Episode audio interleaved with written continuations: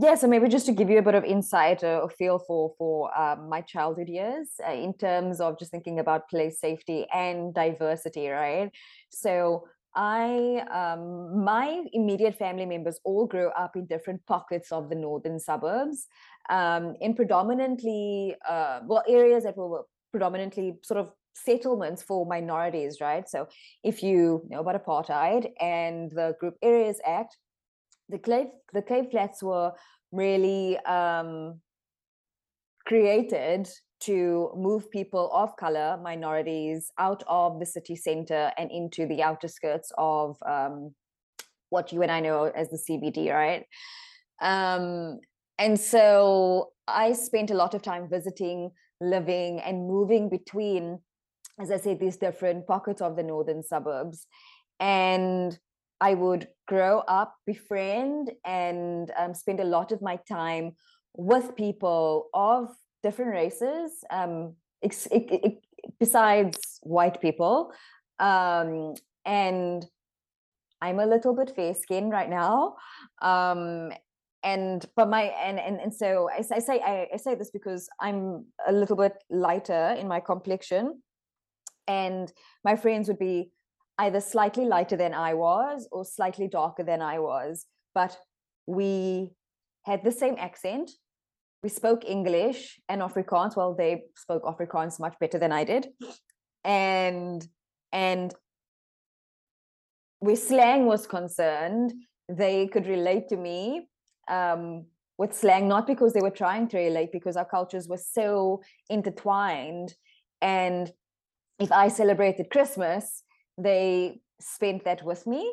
And if you celebrated Ramadan or Eid, I was privy to what the days were, um, what kind of food you were having. I'd get my plate. And if there was a traditional wedding, you know, everybody sort of like just existed or coexisted.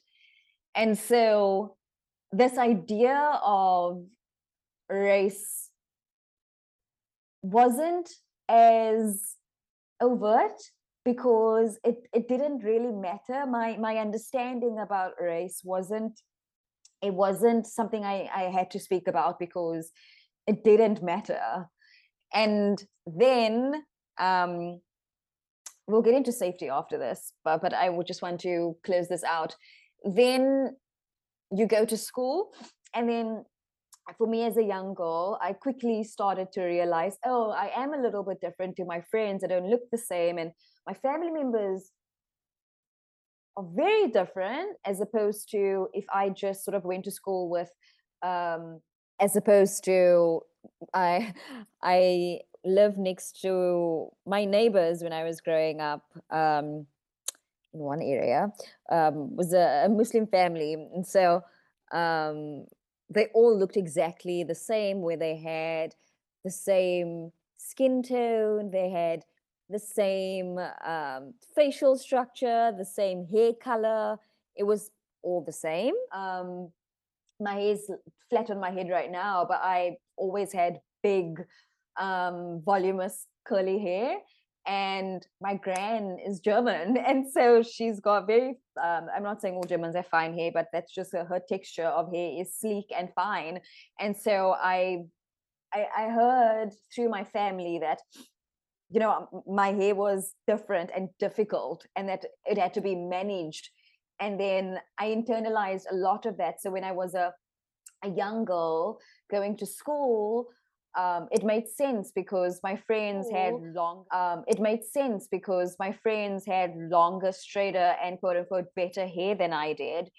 And sometimes that mattered and other times it didn't. I wasn't a vanity kid. I was like so aloof to most things until i think puberty hits and you want to looking the part isn't important but you want to blend in.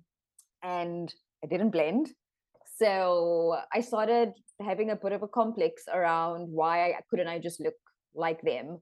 So um, so then that happens within your racial group, and you realize, oh, even though we're all colored people, we're all very different, and the outside world buckets us and so then we bucket ourselves and then we realize oh no no no um there's a reason why there are so many mixed race people but this concept of even being mixed race as a colored person only comes to you much later like further down the line. So then i graduate primary school i go to high school i go to high school in the winelands. And so remember i told you i've been living in pockets in the northern suburbs and so i go to essentially one of the best public schools in the country um, and in Stellenbosch, um, which if you've never been to South Africa, it is predominantly um, white. And the school that I went to was um, founded by German missionaries as a place for them to um, to send their daughters to school, right? So it's like a quick summary, but it should give you a bit of a context. So then, so then I go to school, and I don't know what I expected. I didn't do too much thinking over the summer about the fact that eh, you know my experience might be very different. I knew that it was like a new journey, like oh, it's obviously high school, but the social dilemma didn't come as something that I would have to assimilate to because I was well known in my school before and I knew everyone, everybody knew me. I had a good group of friends and it was easy for me to get on with people. And my first day of school was very different. Um, I was the only person in the history of my primary school to ever attend the school outside of someone a year before me. Um, so one year my senior. Um, and she was an athlete, right? And so I was not. I think I think between the two of us, she was she was like the athlete star child, and I've had academic promise as the the deputy principal would have uh, positioned that.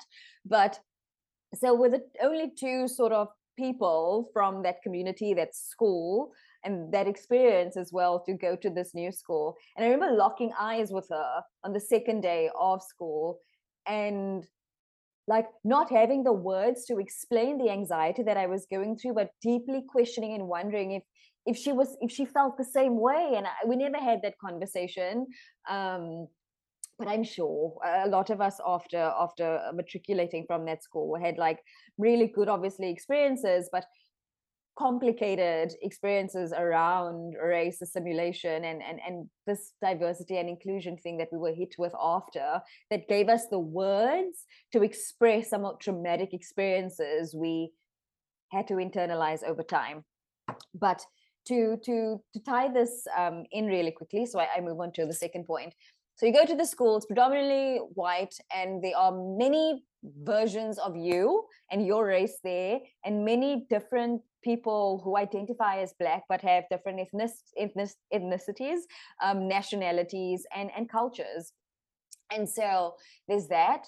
And um, you're also starting to unpack and realize like you knew you were different and then you you're realizing how different and now it's not only about you because you quickly realize the socio um, polarity or differences is so drastic that if you were even trying to find and establish your place in the world even though you were in the middle of this seemingly inclusive microcosm you realize how drastically far away you are from wealth opportunities like yeah i'm to leave it at that um, and then and then i start realizing how fast i'm growing in comparison to my cousins back home and the, uh, my my peers that i mentioned to you um, that i went to school with.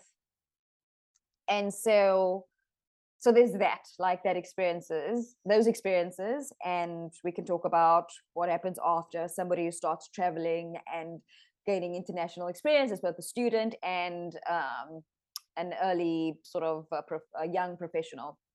But on the safety uh, topic um, going back to those primary school years i only remembered this experience um, in my adult years, in my early sort of 20s, um, I basically from year one to five or six when we were living um, in the Cape Flats, essentially, like uh, in the same uh, area of Bishop Lavis, but we weren't living in the flat. We moved around a lot. My parents couldn't afford um, like a house.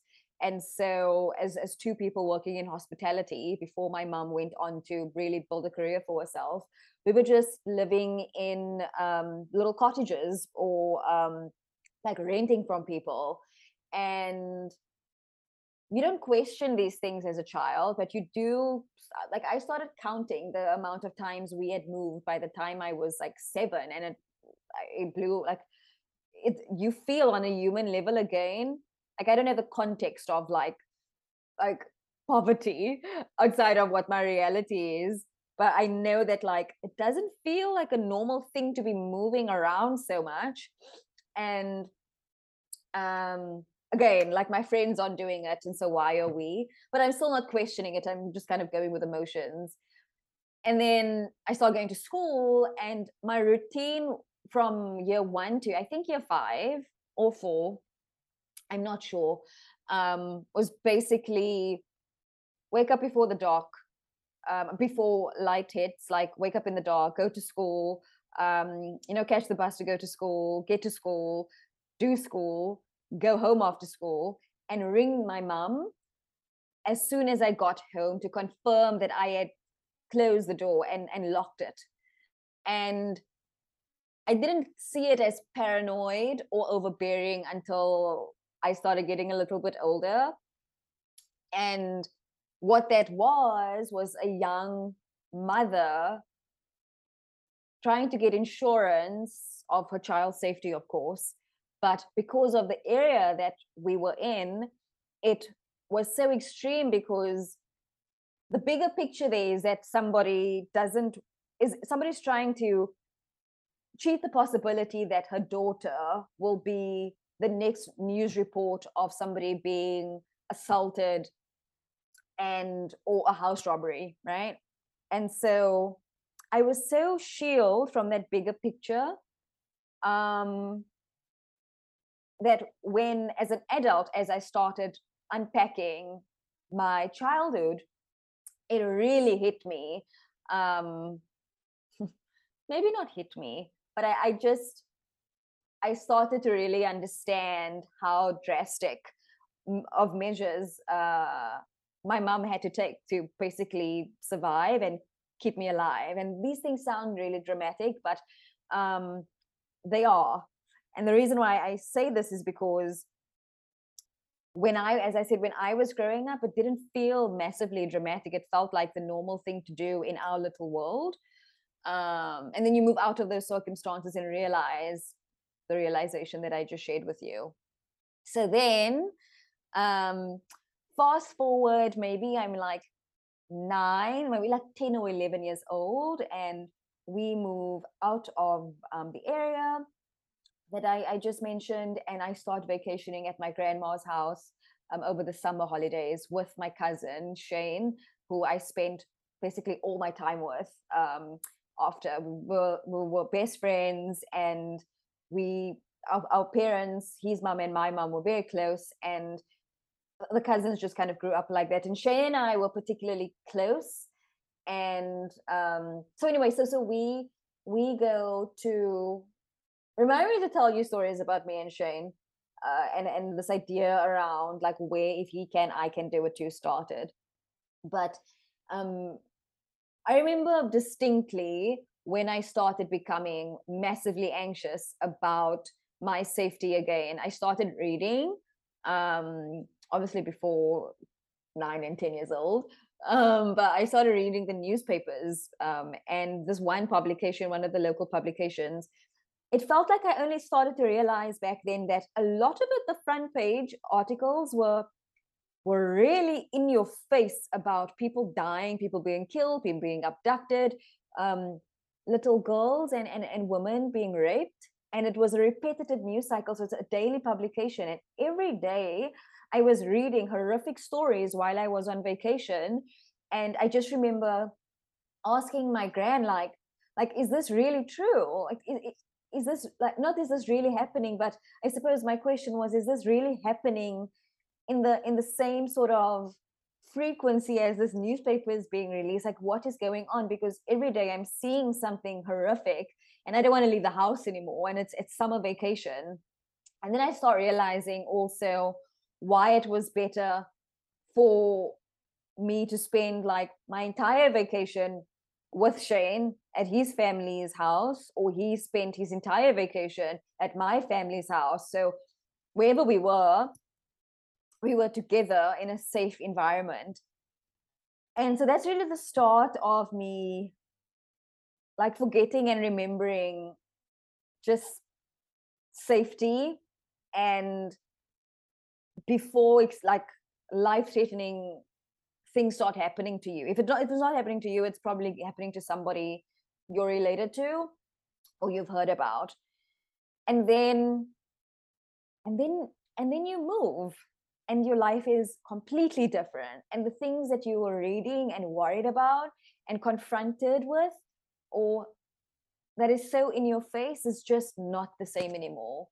My mom changed our lives in what felt like overnight and it goes back to the like 10 years in the making like, i don't know that quote like success story that happens overnight. It truly felt that way.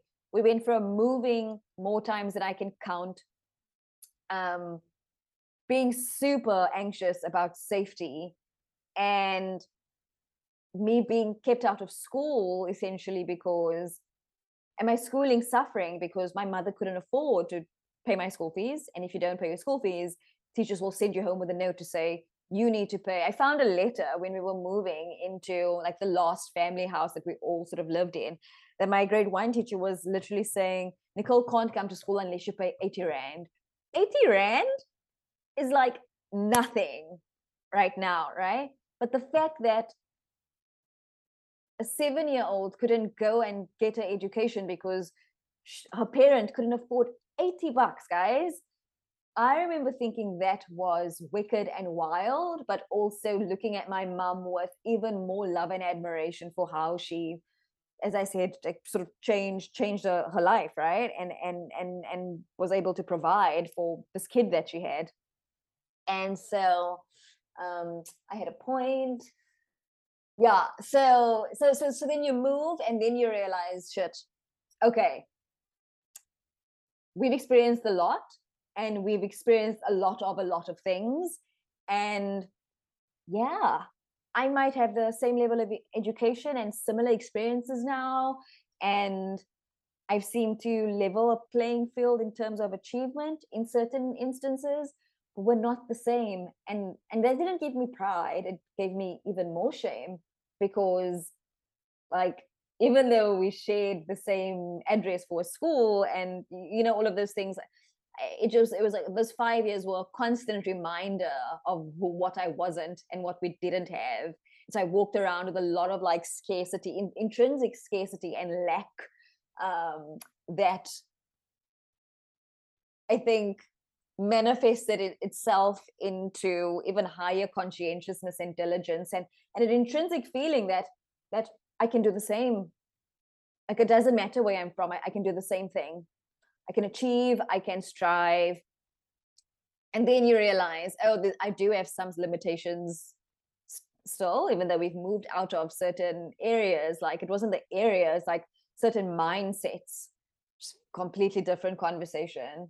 But to to to to bring us home i definitely think that it was the formative makeup of my sort of like defiance and the gravitational force for me to to to become a like a benchmark of success for all of us. And for all of us I, I all of us just meant my family. Like i remember going to school and i'll close this with this is the last sort of i remember story. But i remember thinking like damn like these kids are coming to talk about like their family projects right and how they come from families of doctors and lawyers and folks who were so prolific and i don't come from a family of doctors and lawyers at the time and my family name wasn't in a publication and i just remember thinking like I'm probably going to change that. And like the naivety or ego, I don't know, of, of being young and, and ambitious. I just remember being like, there's no re- reason why I can't, right? And so I'm going to. So I did, but even that came with a complex as well. So anyway, so, so I would say uh, my I didn't have a cushion padded sort of journey to believing in myself and becoming strong and, and, and diligent and, and, and highly conscientious and believing that the world was mine simply because the world was mine. It was hardship and dissonance and trauma that essentially gave me the springboard to want to become something and someone and and prove to first them but then ultimately myself that i can dream too and i can supersede what i ever thought was or wasn't possible for myself. Yeah i yeah i, I hope I, I didn't lose you with those personal stories but it's the only way i can sort of contextualize the distinction right around the the narrative of of self actualization and and how you just become and and nothing has been linear uh, about that journey and so to to to present it as such would not be um would would do myself and and just uh, in giving you the vision and that if i shared a story i was praised for my resilience and my neighborhood and scarcity and lack and poor poor people narrative would overshadow this young kid who was just a little superstar essentially who just you know kept her head down and was like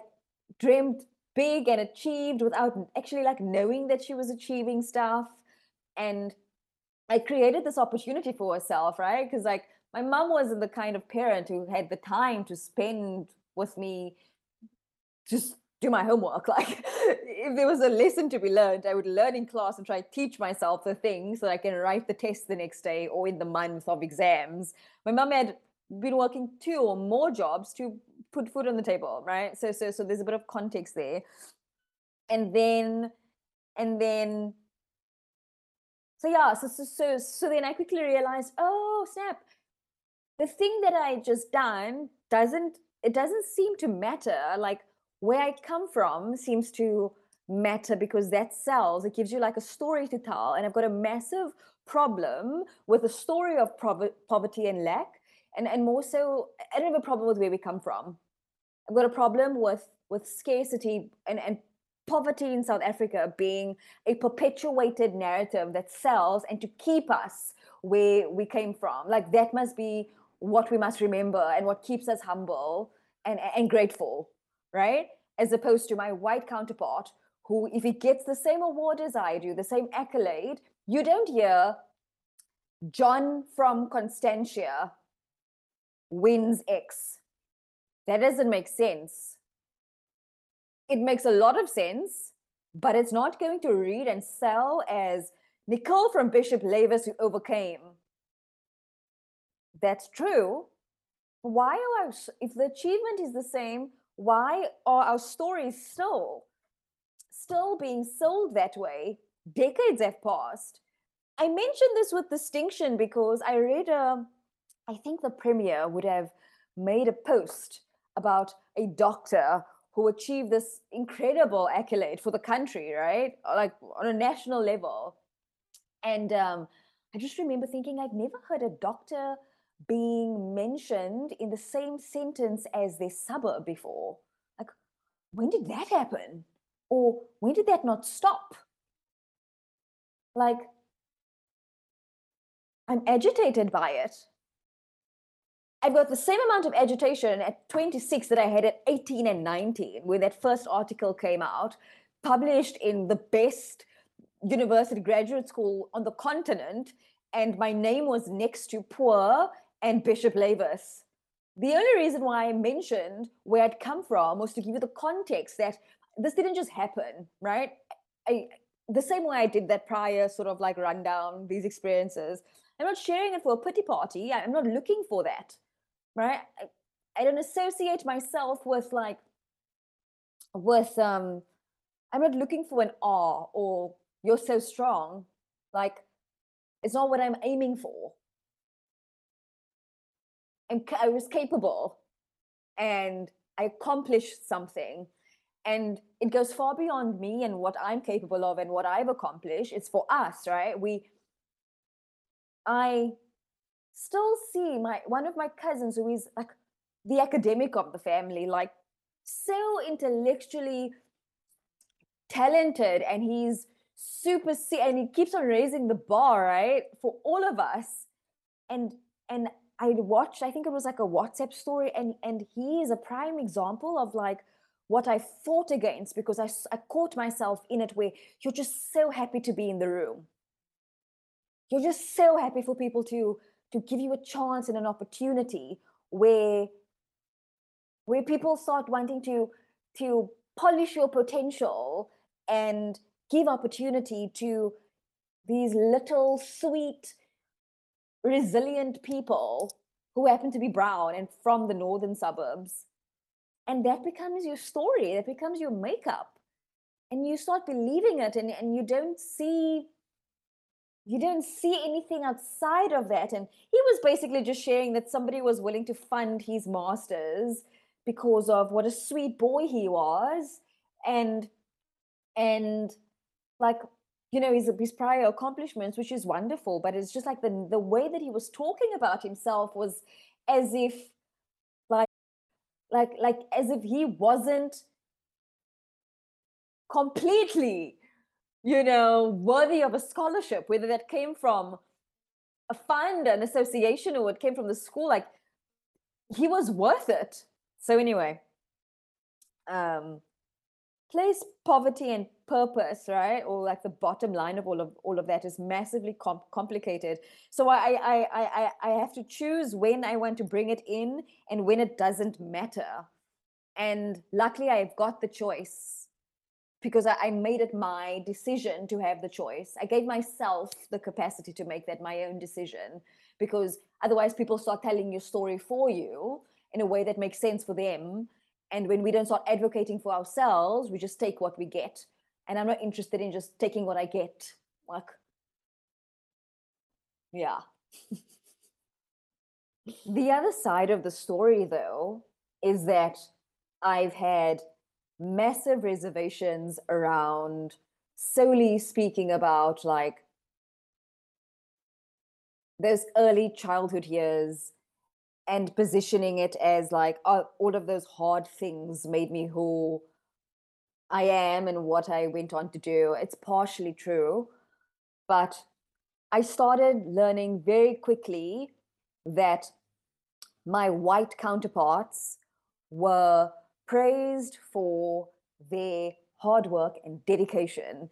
And that if I shared a story, I was praised for my resilience and my neighborhood and scarcity and lack and poor poor people narrative would overshadow this young kid who was just a little superstar essentially who just you know kept her head down and was like dreamed big and achieved without actually like knowing that she was achieving stuff.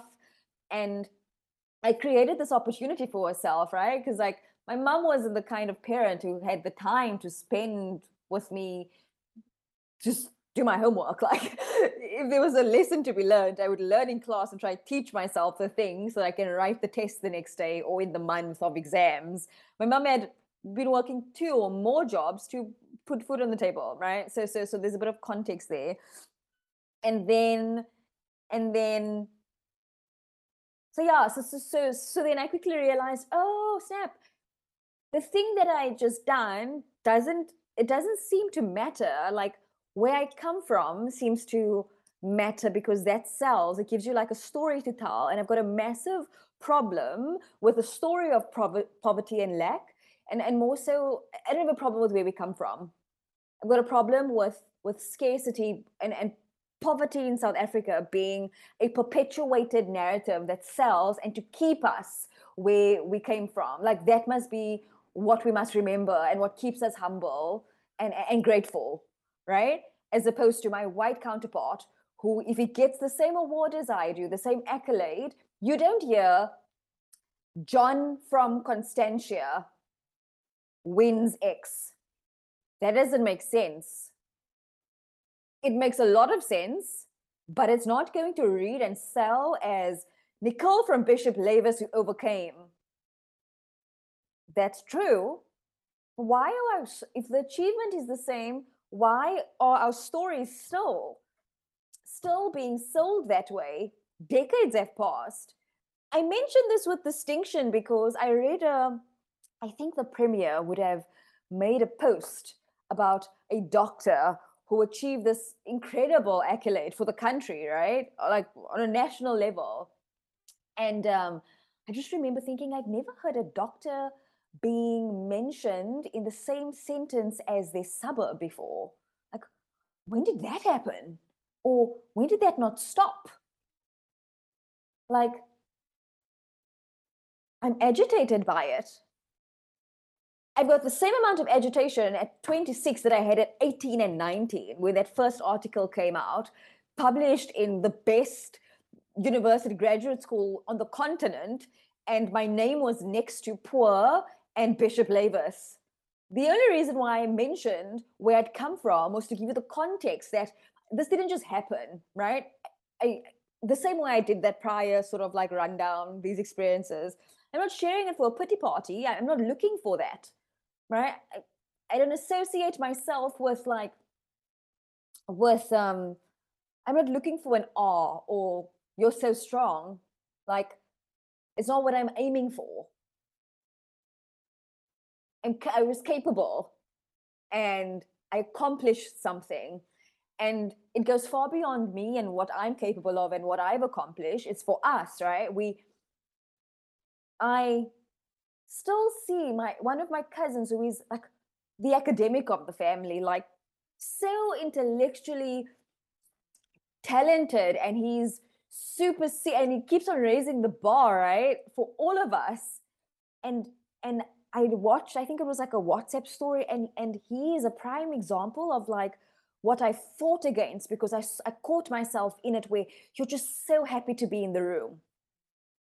You're just so happy for people to to give you a chance and an opportunity where where people start wanting to to polish your potential and give opportunity to these little sweet resilient people who happen to be brown and from the northern suburbs. And that becomes your story that becomes your makeup. And you start believing it and, and you don't see you don't see anything outside of that. And he was basically just sharing that somebody was willing to fund his masters because of what a sweet boy he was. And like and like like as if he wasn't completely you know worthy of a scholarship whether that came from a fund an association or it came from the school like he was worth it. So anyway um place poverty and purpose right? Or like the bottom line of all of all of that is massively complicated. So I, I i i i have to choose when i want to bring it in and when it doesn't matter. And luckily i've got the choice because I, I made it my decision to have the choice. I gave myself the capacity to make that my own decision because otherwise people start telling your story for you in a way that makes sense for them. And when we don't start advocating for ourselves we just take what we get. And i'm not interested in just taking what i get like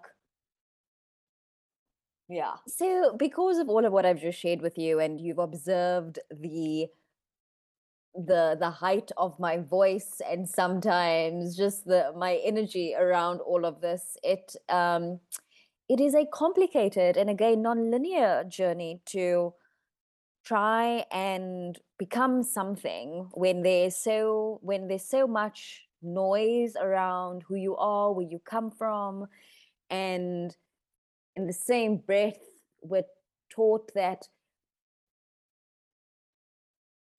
after the truth and reconciliation of South Africa, that the world is good and diversity and inclusion is happening, but your experiences aren't reflecting that. And you start living an integrative lifestyle where you do want an equal footing, but the more you progress, the harder it is to swallow the pill that things don't just progress to make you feel comfortable, that with each level that you step into, you have to carve a, uh, a place for yourself and and you won't necessarily get to pull out a chair for you to sit at the quote unquote table. Sometimes you must build that chair and create the table for yourself and bring others along. And I definitely, if anything, I hope the stories that I've shared with you, if it doesn't resonate, because I know so many of us, whether we've worked in corporate or innovation and we're, we're existing in the startup space, right, where we're trying to contribute to the visions of others or visions that we share with folks, that alongside doing that, we're also navigating this ever changing cycle of identity and and our past life and and how present day is indicative of this perpetuate perpetuating cycle and narrative of like poverty, place, and scarcity. And even though our accomplishments supersede where we've come from, we're constantly um, left to remind ourselves that we have achieved and that that that said narrative of of lack and scarcity doesn't make up the entirety of who we are.